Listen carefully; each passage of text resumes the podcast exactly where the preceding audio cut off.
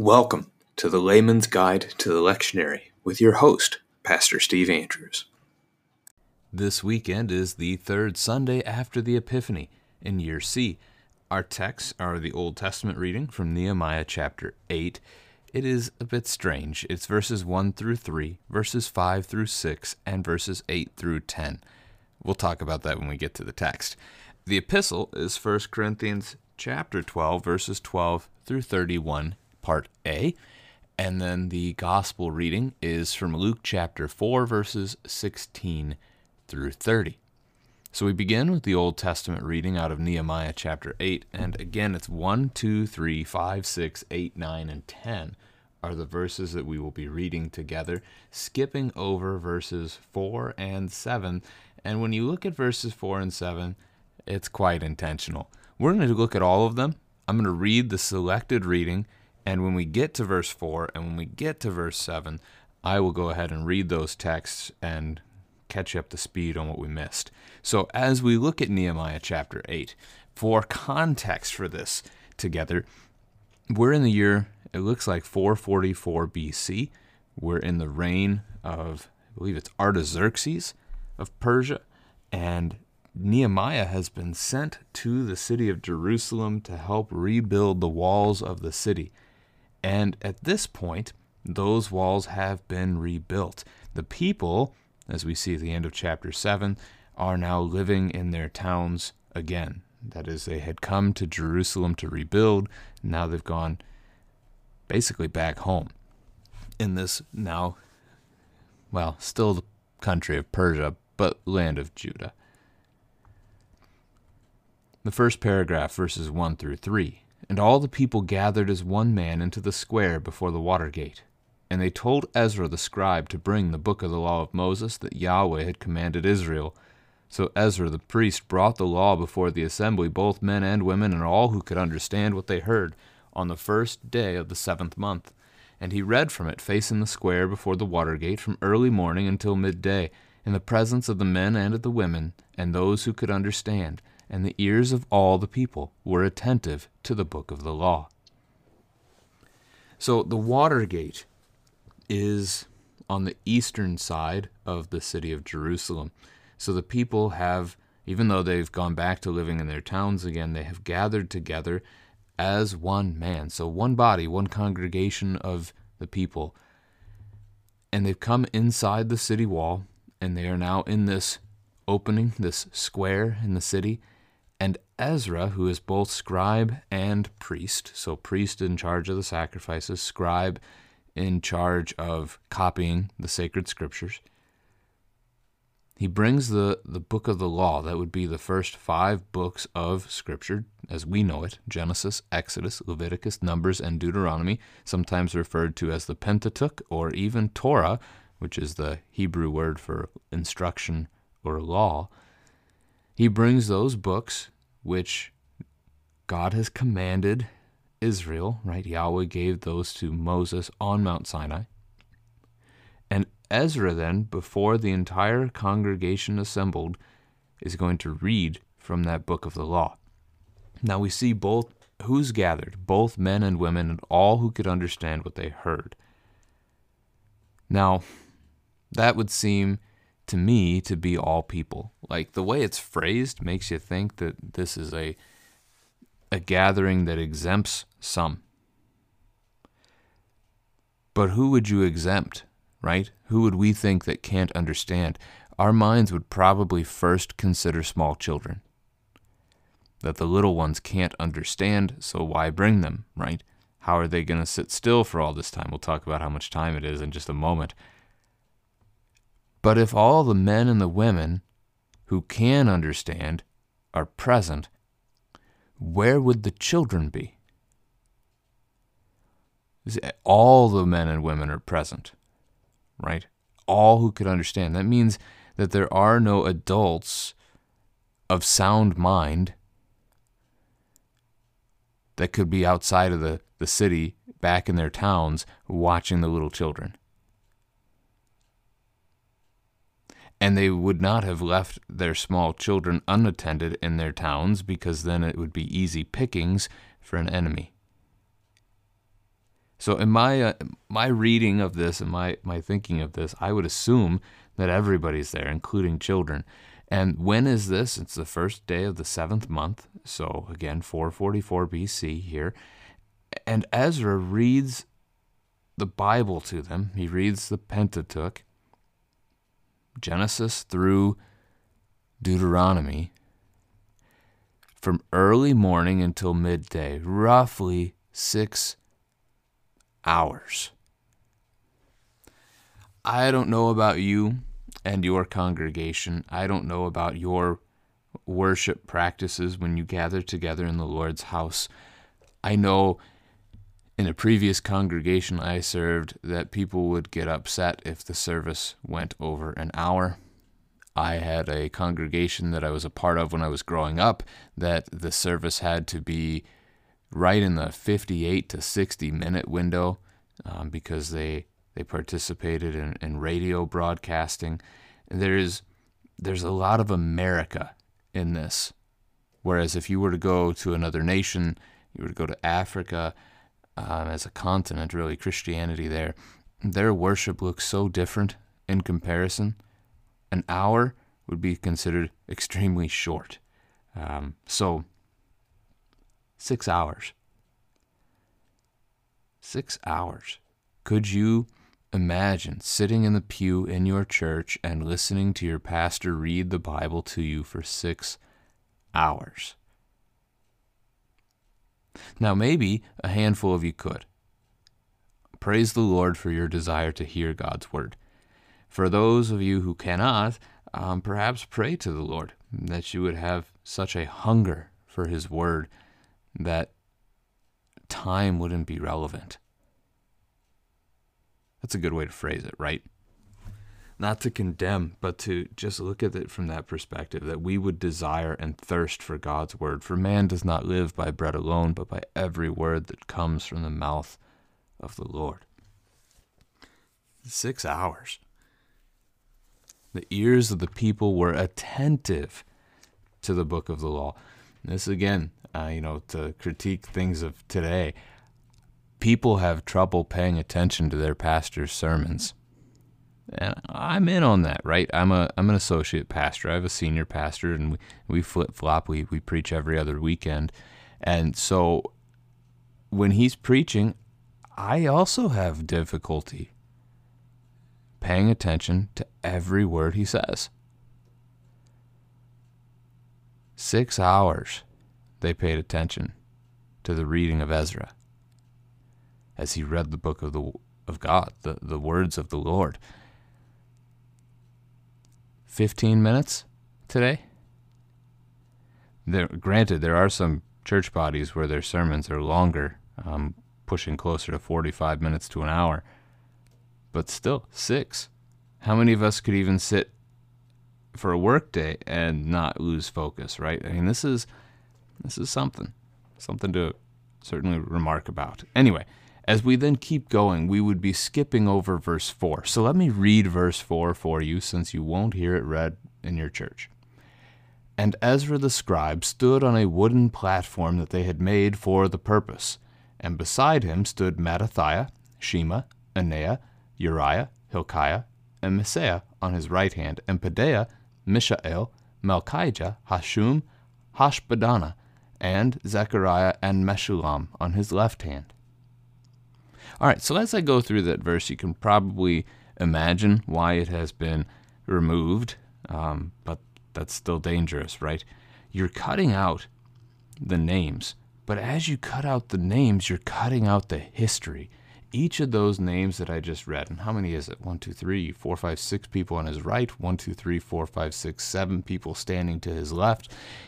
Those are 13 fellow Israelites or, from our perspective today, perhaps 13 fellow followers of Christ. These are real men that we just chopped out because we didn't want to have to pronounce their names. It it takes away from the historicity of the text. We we have that struggle today of enough people thinking that the Bible is just made up Why why double back? Why why harm ourselves further in this way by by stripping away the historical reality of the text? This is not just Ezra. Right? These are real people with real names who occupied space in this world because God created them and He wanted to redeem them. And these are His supporters that day. Ezra's not standing up there all by himself, but there are people, probably chiefs of the people, who are standing there beside him to show the people that this is this is God's word and they support this priest and what he's doing. And support your local pastor, right? That he may know he is not alone. And then you have the wooden support, the wooden platform that is mentioned there, or tower of wood, perhaps, as, as the study Bible suggests that it would be in, in the Hebrew. The idea here is almost like a pulpit. When you have a pulpit today, oftentimes the pulpit now is just symbolic. I don't know if that's the right way to say it, but it, it serves the function, if any, of being the place from which the pastor preaches his sermon. And so when you when it's time for the sermon, you look to the pulpit. That's where you expect to see your pastor.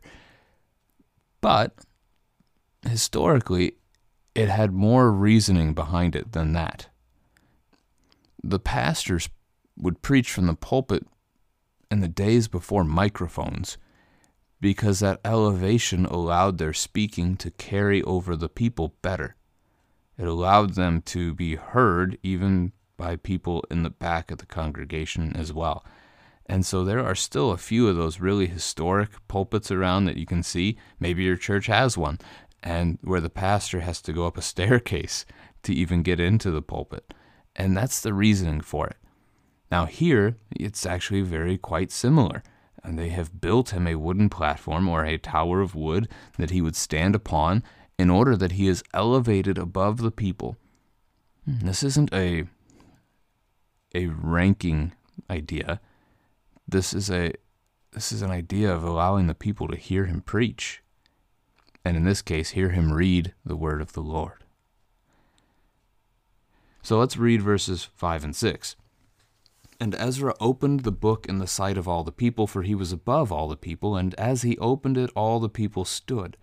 And Ezra blessed Yahweh, the great God, and all the people answered, Amen, Amen, lifting up their hands. And they bowed their heads and worshipped Yahweh with their faces to the ground. This almost feels like going back, right? Uh, we just read that he did this from early morning until midday. Now we're in verse 5. He's opening the book. It seems out of order. Just take it in the full context here. This is I guess technically, yeah, verse 5 comes before verse 3, if you're trying to put this into chronological order. So he is above all the people. Again, that's literal from that platform that he's standing on, so that they can see and hear as he reads God's word to them. And notice what the people do when Ezra opens up the book of the law they stand. Now they're standing for six hours, right? As he reads to them. And then he blesses Yahweh. So he gives thanks to God. And the people respond, Amen. And they lift up their hands, which is a posture of prayer uh, among the people. We see this even in the New Testament that Paul encourages in 1 Timothy chapter 2 that men everywhere would lift up holy hands in prayer. This idea of blessing is when we bless God, we are giving thanks to God for what He has done for us. And we see that actually in our liturgy as well. We say, Let us bless the Lord. Uh, the pastor says, Let us bless the Lord. And the people respond, Thanks be to God. They're blessing the Lord in the manner that we just described. So then, after the prayer, they bowed their heads and worshipped Yahweh with their faces to the ground. That could be the way I think we read that in English would be the, the way that we tend to pray today, right? You fold your hands, you bow your head, and you pray. with your face pointed towards the ground, right? Eyes closed because you're, you know, you're trying to not get distracted. That's the purpose for that. But this might be more than that. This might be the the old actual posture of worship that they weren't just bowing their heads, but as they worshiped, they bowed all of themselves, um, and so they were actually on the ground. Uh, it doesn't grammatically come across that way, but it's a possibility for us as that was the normal posture for worship, and even still is actually in many places in the world. All right, then we have verse 7 that we skip. And I'll let you guess why, right? It's going to be the same idea. Verse 7 Also, Jeshua, Bani, Sherebiah, Jamin, Akkub, Shabbethai, Hodiah, Maaseiah, Kelita, Azariah, Jozabad, Hanan, Pelaiah, the Levites, helped the people to understand the law while the people remained in their places. That's verse 7 that we've skipped. And again, you have the skipping over of names 3, 6, 9, 12, 13 individuals named, plus the Levites. So now you have an entire tribe of the Israelites, those who have been set aside to be priests. They are going through and helping people understand the law of God. This, then, as we will see also with verse 8, becomes like our sermon style of today, right? Your pastor preaches a sermon to help you understand the word of the Lord that he has read to you in the service already. So we will have, as we do, I mean, you're following, you're listening to a podcast about a three year lectionary. These are the texts that are going to be read in church. So this weekend, we read from Nehemiah 8, 1 Corinthians 12, and Luke 4. Your pastor will stand up in the pulpit after having read these texts to you, and he will pick one of them and he will preach it.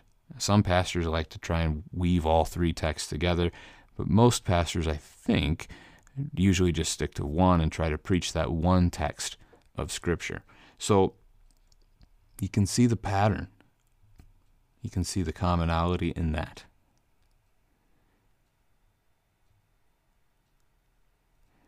Verses 8 through 10, to finish the Old Testament reading here. They read from the book, from the law of God, clearly and they gave the sense so that the people understood the reading. And Nehemiah, who was governor, and Ezra the priest and scribe, and the Levites who taught the people, said to all the people, This day is holy to Yahweh your God. Do not mourn or weep. For all the people wept as they heard the words of the law. Then he said to them, Go your way, eat the fat, and drink sweet wine, and send portions to anyone who has nothing ready, for this day is holy to our Lord.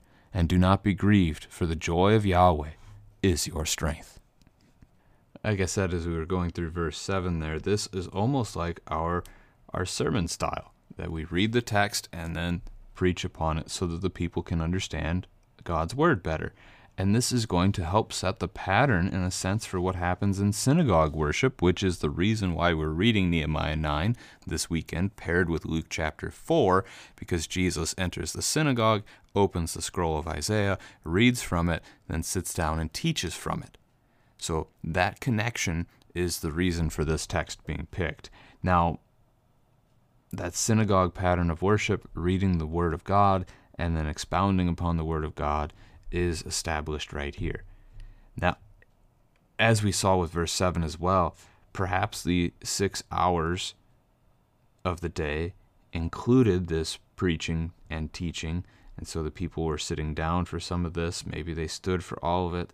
Maybe the six hours is the time Ezra read from, which is what it sounds like in verse 3. So let's stick with that.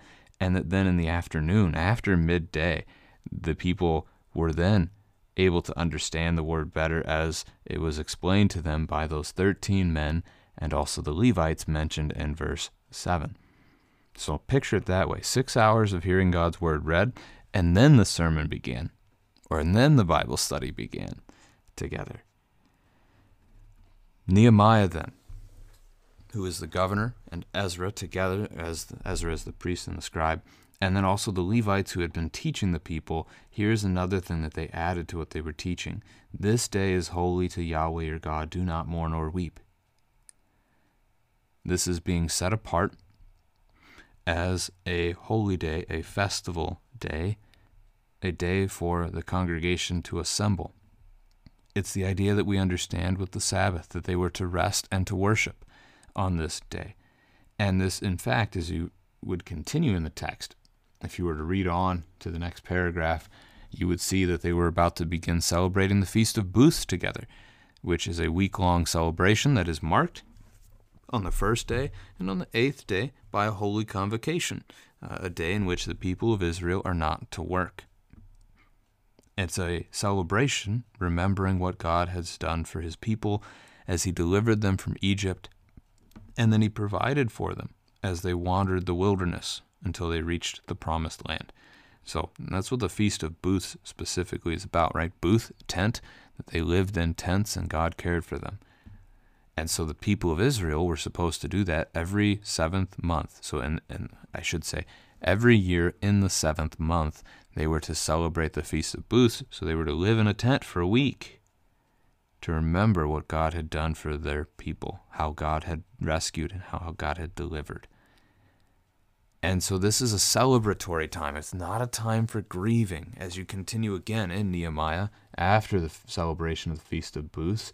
Then you get to chapter 9, you would see the idea that they then grieved as they confessed their sin unto the Lord. So they were weeping, they were beginning to weep because they had heard the word of the law and realized that they had failed to keep God's word, and so they were beginning repentance. And that is actually that process of grief is put on hold, that they would celebrate, that they would rejoice instead in what God has done for them. Eat the fat, drink the sweet wine, and then also send portions to anyone who has nothing ready, because this day is holy. It's like the Sabbath again. They're not supposed to work. So if you don't have any food prepared, what are you going to eat?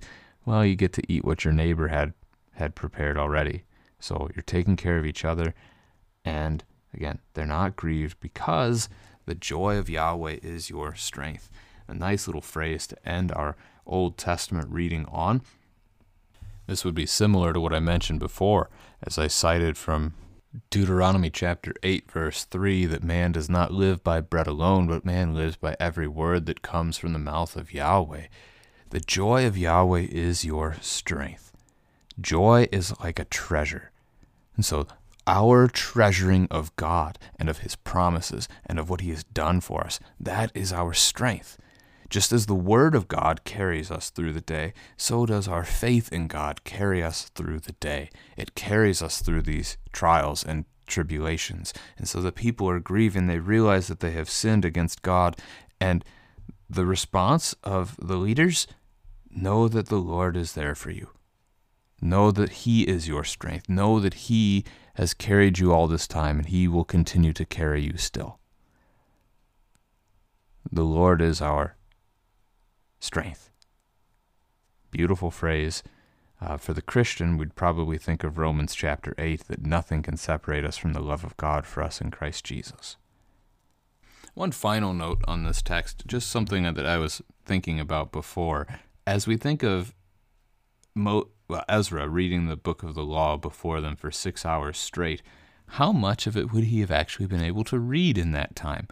And this is where I did a little exploring myself. So, for me, I can preach a 2,000 word sermon in about 15 minutes. It's about 133 words a minute. There are roughly 125,000 words in the first five books of the Bible. So if I were to read God's word out loud to my congregation this weekend at the same speed that I preach at, it would take me between 15 and 16 hours to read the entirety of the Pentateuch, Genesis through Deuteronomy. So Ezra is unlikely, right, to have gotten through the whole book of the law, which is why, as you see in the next section, the rest of chapter 8, they actually read the law. They read from the book of the law together daily during that Feast of Booths. The epistle text is from 1 Corinthians chapter 12 verses 12 through 31a. This is our second week in a row in 1 Corinthians and it's the second of 6 as we'll keep going for the rest of the Epiphany season together. And this is continuous, picking up right where we left off last week Next weekend, we'll do the same. So we end with 31A and we'll pick up with 31B next week. So let's go ahead and, well, before we dig in, just a brief recalling that the beginning of chapter 12 helped us to focus on the idea of spiritual gifts, that there is only one God, right? These, these men who are in the church in Corinth, they came from a various spread of pagan mythology with the Roman and Greek gods that they may have worshipped. It's the port city of Corinth, so the sea gods, or it's a retirement community for Roman veterans, so Mars um, is the Roman god of war. Those are examples, and they followed lots of these things. Well, now there is but one God. You're no longer part of a polytheistic, multi God worldview. You are part of a one God worldview, and this one God, same God that you all share, has given to you different gifts. Not because he favors some over others, but for the sake of building up his body. And that's what we're going to pick up with in the text today. Verses 12 and 13. For just as the body is one and has many members, and all the members of the body, though many, are one body, so it is with Christ. For in one Spirit we were all baptized into one body, Jews or Greeks, slaves or free, and all were made to drink of one Spirit. One body. So you think of your body, that's what today's text is going to invite you to do. Consider your body and how the Lord has made you, and how your body does not consist of just one part, but many, right? There are many members.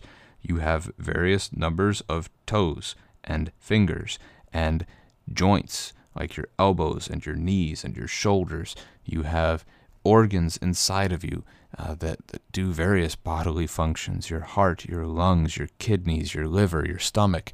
You have the other external things that people see, like your hair or your eyes.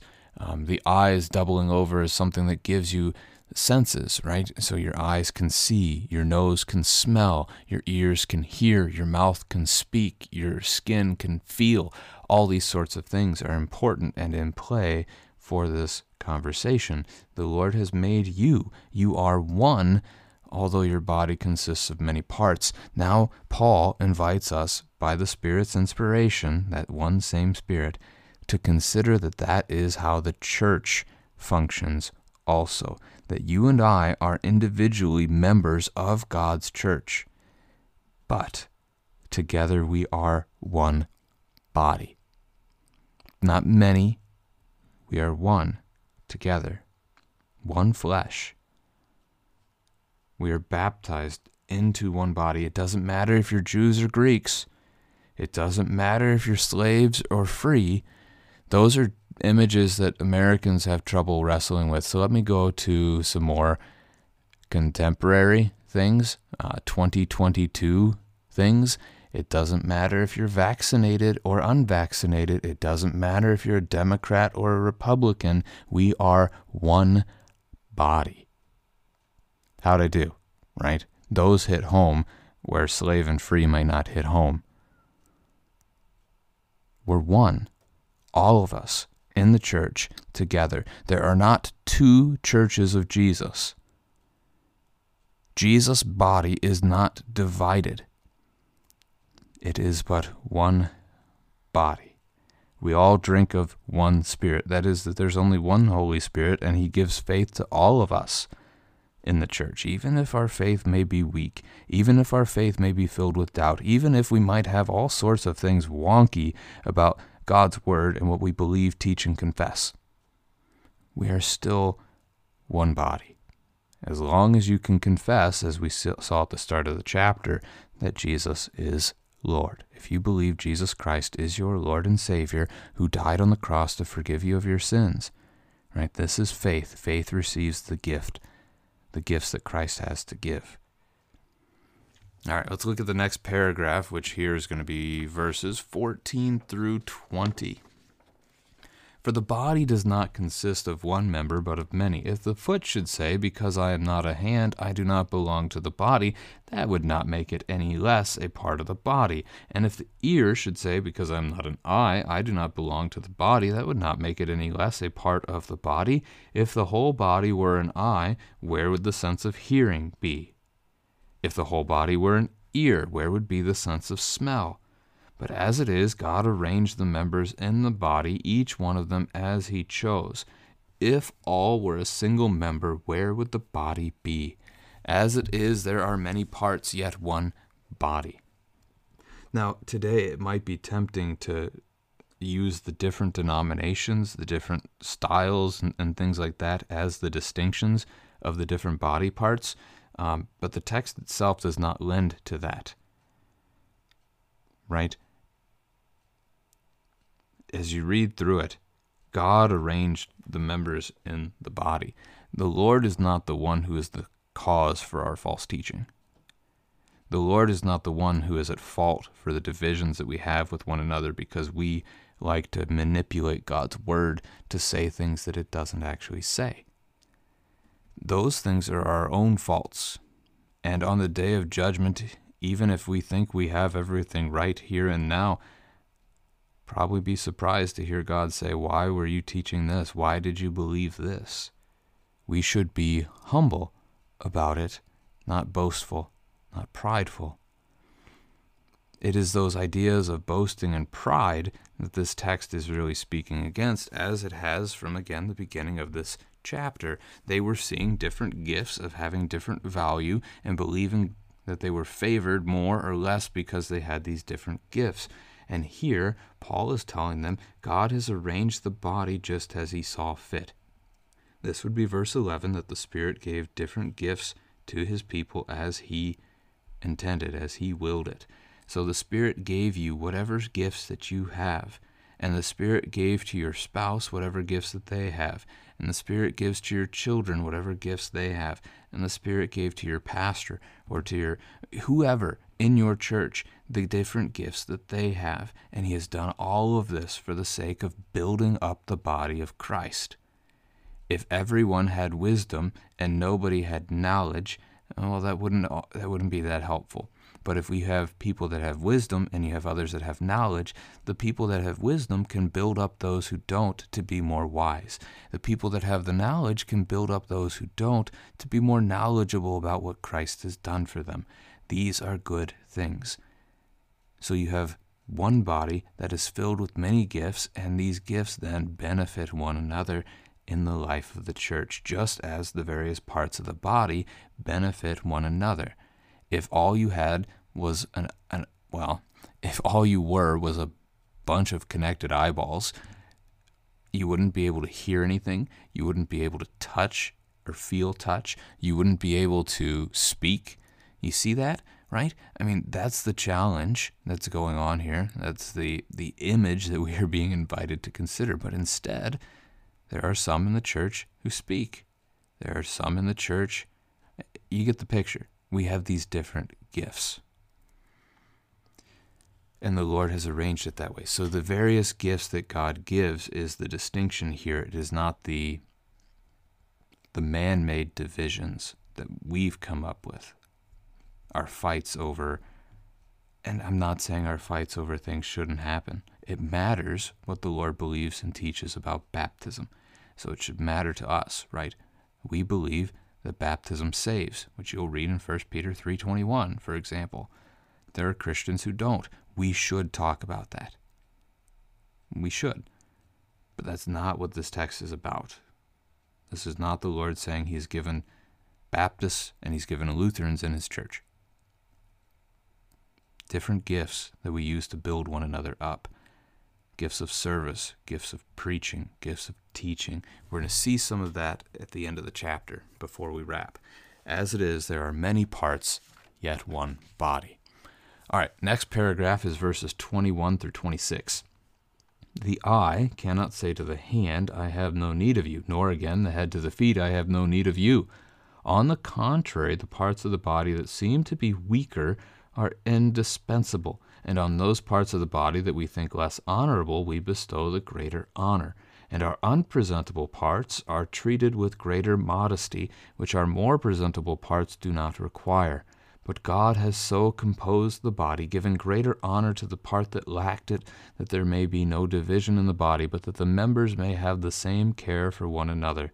If one member suffers, all suffer together. If one member is honored, all rejoice together. So here, same language is being used.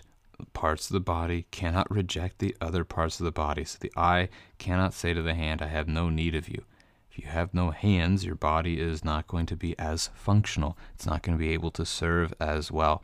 And so the preacher cannot say to the server, uh, I mean, these are even just ones given, right? In Scripture, Acts, the book of Acts, is you have the 12 apostles, and then you have the deacons that they set up because it was not good for them to abandon the preaching of God's word in order to serve tables. But the serving of tables still needed to be done the widows needed to be cared for. And so now you've got these different roles in the church, and this was seen as good. And so that's an example of this. The preacher cannot say to the one who is serving the tables, oh, We have no need of you in the church anymore. Goodbye. The church would suffer for it. The widows would have suffered for it. And that's the sort of picture here, again, with the body. Different gifts given to the different people in the church wisdom, knowledge, faith, distinguishing between spirits. Um, I'm missing one of the big ones from chapter 12's beginning prophecy. That would be the last one that we had. So we've got those five. Then you also had back then miracles, healing, um, also speaking in tongues and interpreting tongues. That all these different things existed. There were different kinds of activities, there were different kinds of service. And in the next paragraph, we're going to get a few more things added to such a list. But for the meantime, we have a bit of a different conversation in this paragraph starting at verse 22. The parts of the body that seem to be weaker are actually to be considered indispensable. And those that are less honorable, we give greater honor. Those that are unpresentable, we treat with greater modesty. So, what is Paul encouraging us to consider with these verses? Well, for the first one, the idea of the weaker things being indispensable, and really in connection to the the theme of this section and the theme of the letter. So let's connect it to both. The theme of the section is again contrary to the boasting. So those who think that their gift is better, perhaps it's speaking in tongues or perhaps it's preaching, they cannot look at the weaker roles. So again, the example before, the one serving the table, and say that that can be done away with.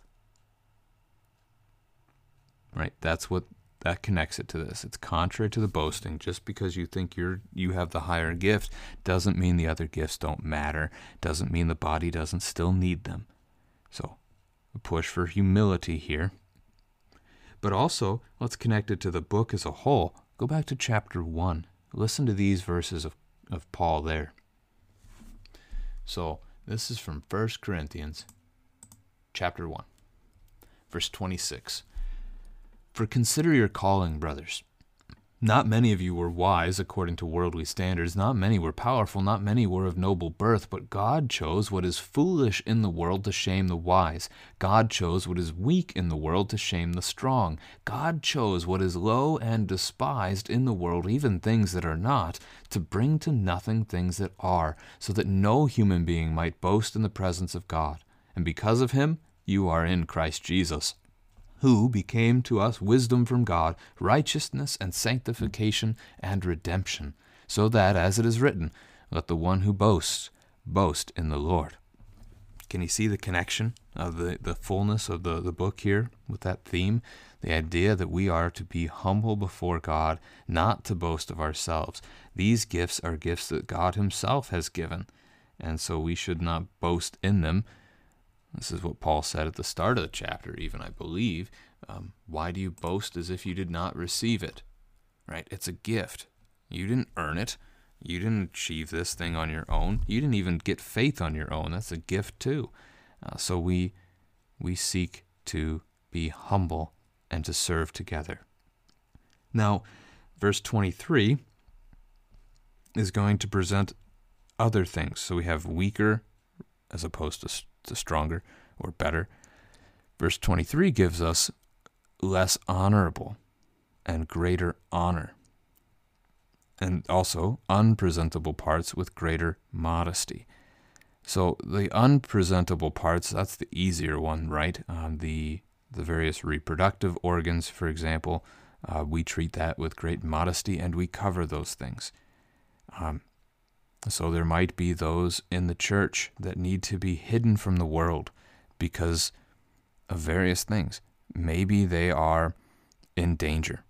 Like this could be a real life applicable example right now of the the person who has been abused and they are they're in risk of ongoing danger and so as the church we are protecting them and caring for them and we do so with great modesty separately, but also an unpresentable idea, perhaps, are the people that do the work of your congregation behind the scenes that nobody else even seems to know exist. Right? Have you ever had one of those things at your church that after maybe a member died that had been there for a long time, suddenly something stopped happening and everybody wondered, oh, why did that stop happening?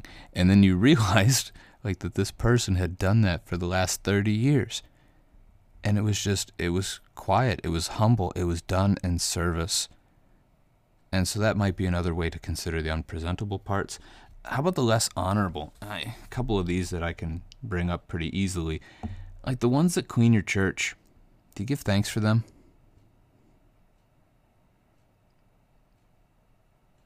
How about how about mothers? Right? We live in a society today that believes motherhood is almost evil. In fact, you can find people that would call it evil, but it's it's seen as lesser than, right? It's better for a woman to get a career. It's better for a woman to achieve all of her goals of happiness and, and success in this life. I would say that's not even good for men either, but you think of the mom who's staying at home, who's caring for those little kids, who's changing those diapers. That's not that's not something the world looks at as an honorable task, and yet she is serving the little children. Those are God's creatures that God has made, that Jesus died for, and that woman is caring for them. The world may not think it's honorable, but the church does the church is one of the last places on this this earth right now that is still honoring and showing and trying to express that honor of something like being a, a, a wife or a mother. From the masculine side of things too, I mean the, the idea that you would even bother to get married is is falling into decline quickly among men. So the things that the world doesn't believe are honorable, yeah, the church honors those things and we, we seek to lift them up. So hopefully that's something to consider and to think about as you, you read through this text. God has so composed the body. There be no division in the body, but that members would have the same care for one another. So it doesn't matter if you're a preacher or a teacher or an administrator or a, a helper, as we see some of those examples coming up. We are together one body. And if one member suffers, the body suffers. The illustration of this, right, is you know you're you're working around the house, you smash your thumb, and what happens?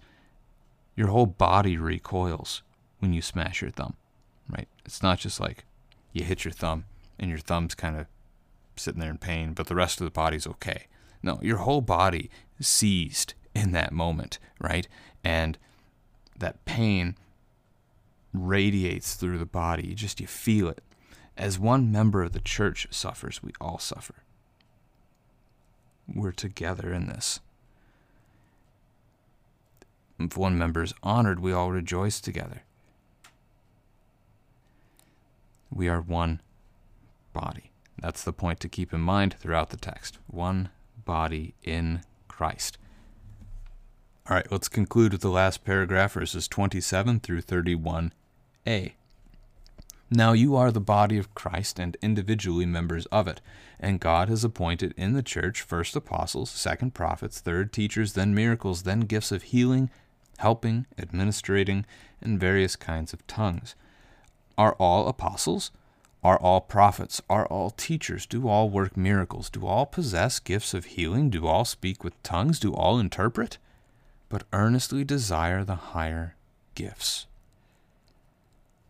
so, verse 27 Now you are the body of Christ. I stress that word now because this isn't a future thing. This is true now that we are the body of Christ, His. Now. This isn't paradise that we're talking about, although I, I, would imagine that paradise would still have the same one body of Christ concept. But this is a reality for us as we live our daily life here. All right, so here's some of the things that God has placed into his body, his one body that is the church apostles. In the New Testament, we know of 16 apostles by name. You have the 12 disciples of Jesus for those three years of earthly ministry together. They are labeled as apostles. Matthew, Mark, and Luke all say that. And then you have, um, as you get into the book of Acts, after Judas Iscariot's betrayal and then his suicide, you have a replacement raised up by Lot as they cast lots and they land on Matthias to be the replacement to make the number back to 12 again. But that makes the apostles 13. And then you get Paul, and then you also get Barnabas. Barnabas is identified as an apostle in the book of Acts. And you have James, the brother of Jesus, who becomes the head of the church in Jerusalem. He is going to be identified as an apostle, I believe, in the book of Galatians, the first chapter. So, six, 16 of them, right, in Scripture. Then you also had prophets that the Lord gave to his church. Now, prophets are those who have been given the ability by God to speak his word. Um, the idea of the Old Testament prophet, they heard the word of God, they received a revelation from God of what God wanted to say to his people, and then they went and they said it. Those words were often words of either one of two things, really repent or forgiveness. Uh, so, repentance and judgment if they didn't, or they would be forgiven. And Sometimes this meant that the prophets could tell the future, not because the prophets had the ability to tell the future, but because God told them the future, right? Uh, there's a distinction in that. They weren't fortune tellers. The Lord revealed to them what was going to come. So, Hebrews 1 is an important note here, the way that book begins, that in the former days God spoke to his people of old by the prophets, but now in these latter days he has spoken to us by his Son this is important for us to remember as well. So, apostles, that's a greater gift than prophet. the prophets came prior to Christ. Now the apostles have seen the risen Christ. Then you have teachers, then miracles, gifts of healing, helping, administrating various kinds of tongues. So teachers would teach the word of God miracle workers would would do things like healing. It's interesting that in both this and earlier in the chapter as well, miracles and healing were kept distinct from one another. A miracle basically being some sort of a work of power, kind of the way the Greek language would work here. But the way I tend to describe a miracle is when God does something outside of the way he ordinarily designed things to happen. So a baby being born is not a miracle one of the most common places we use the word miracle in the English language today. Not a miracle. That's the way God designed things to work. Now, could a child born at 22 weeks that survives, could we call that a miracle? I think we can, because that's not the normal way it's supposed to work, right? Or the again the gift of healing. If someone someone wasn't supposed to make it, the doctors told them they only had a couple months to live and then suddenly they're all better, which does happen. That would be an example of a miracle of healing. Um, other miracles can still occur as well, though, that aren't healing related. Um, Jesus mentions things in his gospel as he talks to his disciples about the ability to move a mountain or to move a fig tree. Uh, that would be an example of a miracle of power.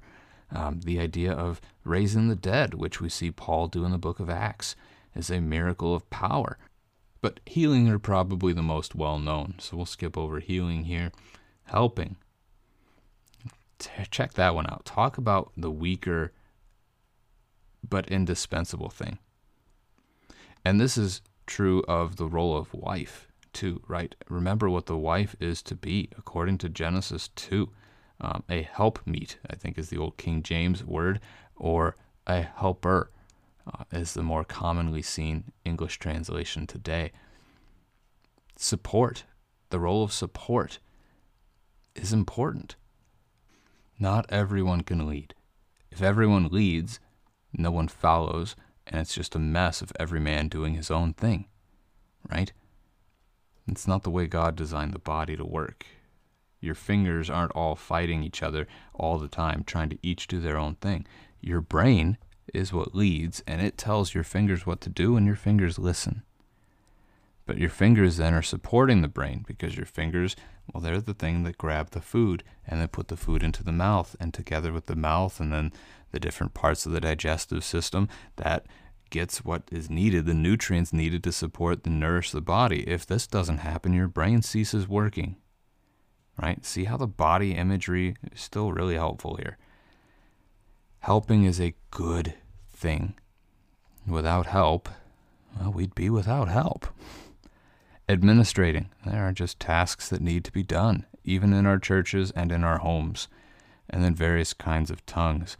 This tongues idea, historically by the church, again, has been viewed as the idea of real languages that other people spoke. And this was a multicultural context, even just within Corinth. You had people from all over the world that visited this little port city. Um, it's a port city in the Roman Empire, fairly prosperous at that. So Roman um, people lived there. The Jews lived there. You've got Greek and Aramaic being spoken, at least plus others.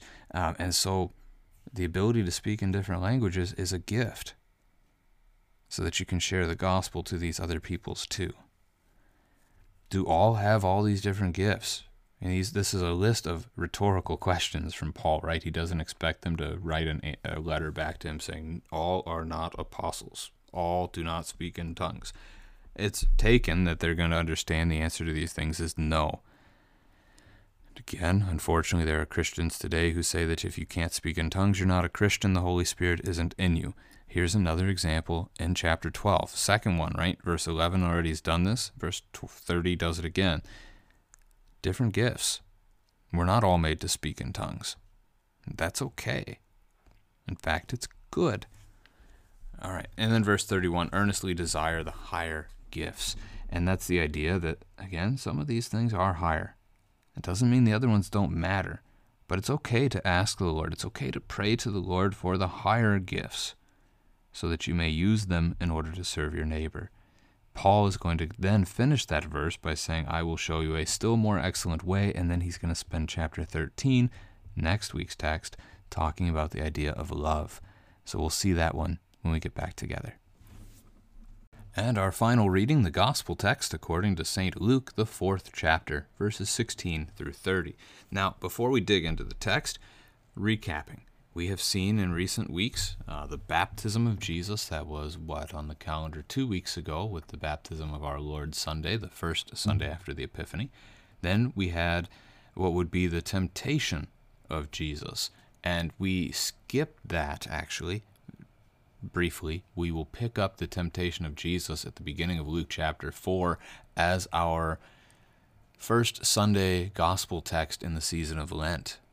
And then you would go from so you've got baptism at the end of chapter 3 temptation in the wilderness chapter 4 and then you have the beginning of jesus ministry in verses 14 and 15 that we skip over. So we'll read verses 1 through 13 about the temptation and we'll read here starting at verse 16 we skip over the two verses about how he starts his ministry and instead Last week, as our gospel text on the second Sunday after the Epiphany, we saw from John's gospel one of the first things that happens in Jesus' time of ministry. His first miracle was substituted in to our calendar together.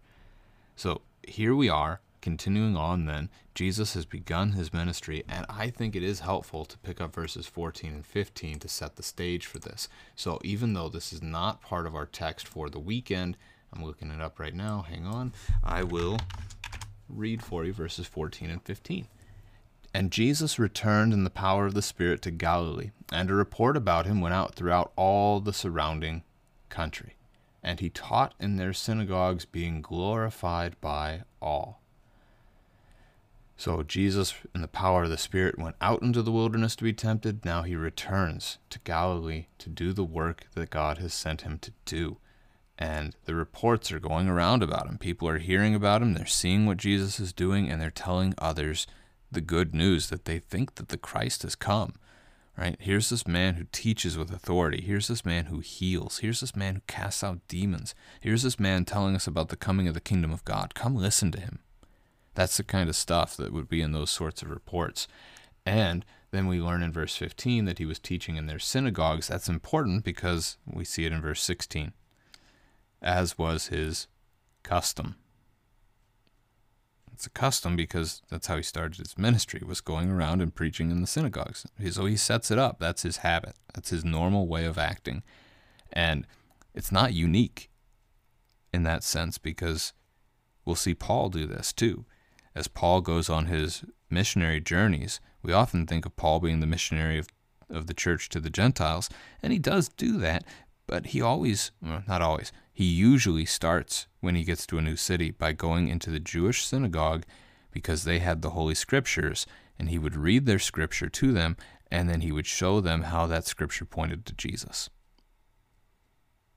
That, that's Paul's starting point of how he founds many of the churches that he starts. All right, so now we can dig into our text. Let's go ahead and just take 16 through 19 uh, as one, and then we'll do verses 20 through 30 uh, as the conclusion. And he came to Nazareth, where he had been brought up. And as was his custom, he went to the synagogue on the Sabbath day, and he stood up to read. And the scroll of the prophet Isaiah was given to him. And he unrolled the scroll and found the place where it was written, The Spirit of the Lord is upon me because he has anointed me to proclaim good news to the poor. He has sent me to proclaim liberty to the captives and recovering of sight to the blind, to set at liberty those who are oppressed, to proclaim the year of the Lord's favor. So Jesus here returns to his hometown. So Luke has shorthanded the start of Jesus' ministry. Doesn't tell us for how long verses 14 and 15 cover, but Jesus has gone to various villages and he's been teaching. And now he comes home to the place where he was raised. And he does the same thing. He starts by going to the synagogue on the Sabbath and he reads the Bible to the people. This is again that connection to our Old Testament reading from Nehemiah chapter 8 um, that Jesus is doing what Ezra did. Ezra the priest read the book of the law and then he taught from it. The Levites taught from it. That's the pattern in the synagogues, and that's what Jesus does as well. Now, in a show about the lectionary, the interesting question here is did Jesus go off script? Ultimately, he didn't because he stayed in God's word, but they had a lectionary at that time. They would often read something from the book of Moses and then something from what they called the book of the prophets. We would think of the major and minor prophets in the Old Testament. And so that day in their synagogue, he was handed the scroll of Isaiah. So he was handed the book of Isaiah to read. They didn't have books yet, as we know books like a bound thing with pages. They had scrolls. You know, the text was round up onto either papyrus or parchment. Scrolls could be made from either. At this time in history, probably getting more still, probably still more towards papyrus. And so Jesus is reading from Isaiah, but did he read the text from Isaiah that was assigned for that day or not? I don't know. Um, I'm not familiar enough, and I don't know that we can be familiar enough with their lectionary. And even if we were, we're not told what day this is. So Jesus may have gone off script, or he might have stuck to it and just read anything in Isaiah because so much of Isaiah points to him. All of the Old Testament points to Christ. This is what Philip does with the Ethiopian eunuch in Acts chapter 8, that he sees him reading the prophet Isaiah and then he just jumps in and where he was reading, he uses that to show him Jesus. So Jesus is going to use this passage in Isaiah 61, verses 1 and 2, to show them that he is that Christ, he is that Messiah. So the Spirit of the Lord is upon me. That happened with Jesus at his baptism because he has anointed me, uh, anointed the anointed one is what the Hebrew word Messiah, Mashiach, means. It's also what the Greek word Christos, Christ, means. So Jesus here declaring himself to be the Christ or the Messiah, the anointed one, to proclaim good news to the poor. He's been set apart. That's what anointing did, typically set apart to be king, priest, or prophet. Jesus set apart in all of those things, but set apart to proclaim good news to the poor. Right? The poor want good news. They don't have things luxuriously, they don't have things comfortably in this life. So, what good news can Jesus offer to them? Well, here it is. He sent me to proclaim liberty to the captives, liberty from sin, right? Liberty for those who are oppressed. So, rescue from the devil's clutches. To give sight to the blind. That might remind you of the hymn Amazing Grace. I once was blind, but now I see. To proclaim the year of the Lord's favor.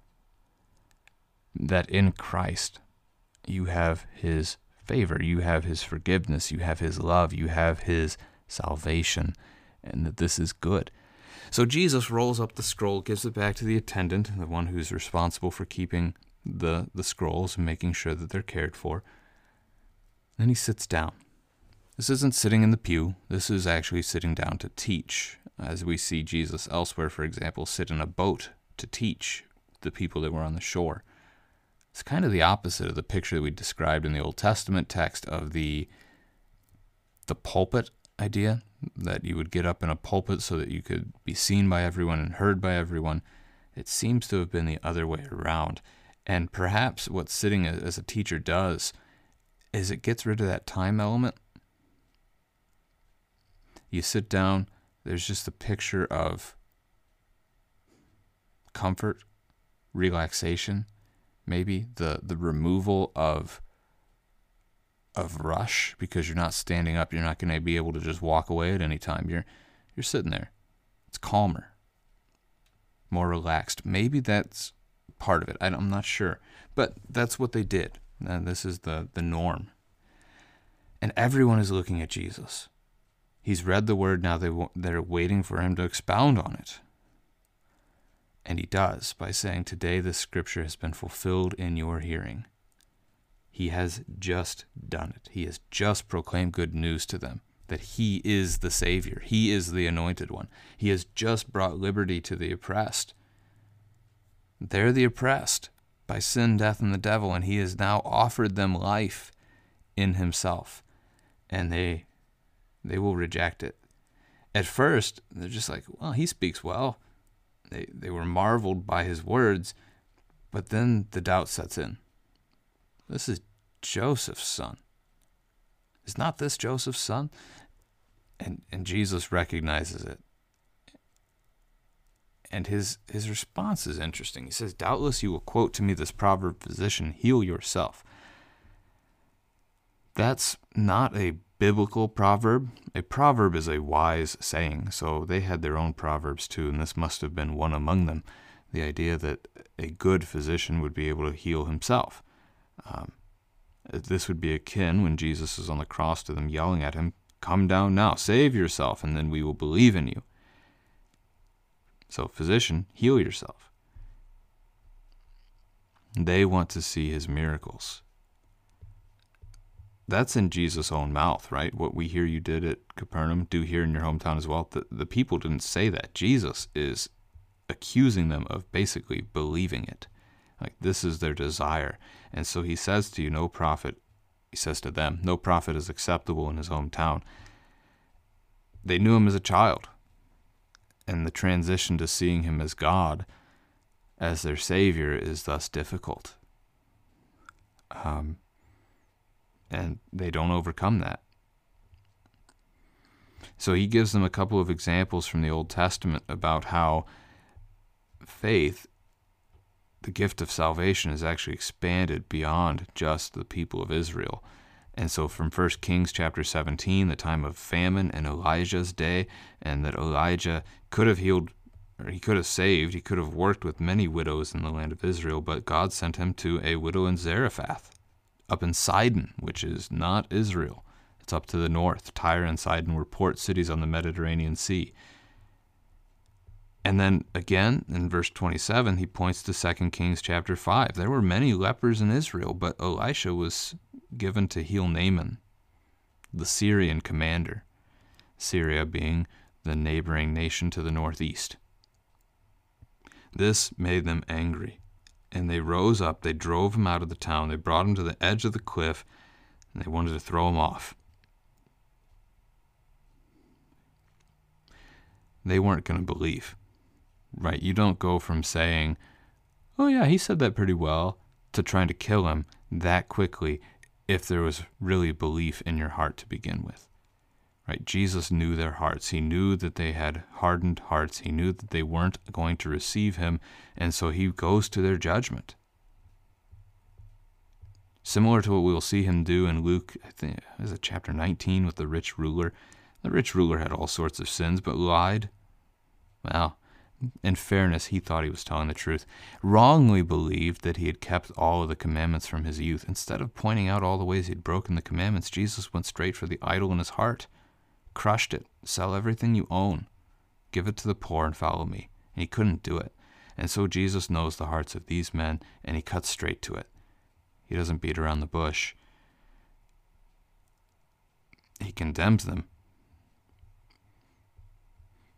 Well, he allows them to show their own condemnation. Might be the better way to say it here because he, he expresses the idea that God's going to save the Gentiles, and they are angered by it to the point where they want to kill him.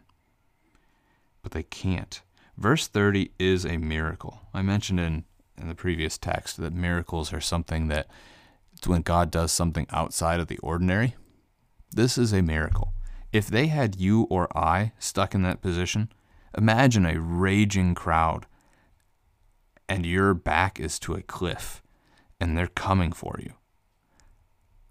What chance do you have of getting out of that situation? I'd be done for. I'd be stuck. Prayerfully, like I best case scenario, I would be able to pray a prayer right there on the spot like Stephen. Father, forgive them for they know not what they do. The words Jesus says on the cross as well. May I be so bold. May the Lord give me such faith. Instead, we would probably be scratching and clawing and fighting back and trying to save ourselves. Um, may we not do such a thing. Anyway, Jesus just disappears. Right? They're trying to kill him, and all of a sudden, he just walks through them. This one strikes me as Red Sea like, that God parts the Red Sea so the Israelites could cross on dry ground. Jesus just passes right through him. There's no way the raging crowd is going to willingly let him pass through, but he's able to just pass through because, again, this is a miracle um, that, that God has done. Jesus' time has not yet come. This is not the death that is planned for him the death that would forgive our sins. And so it can't happen. They can't kill him. This is good news for us. Again, Jesus' teaching right here that the gospel is for all people, that the gospel belongs even to the Gentiles, that the Lord has sent his Son, Jesus Christ, to save us. Amen.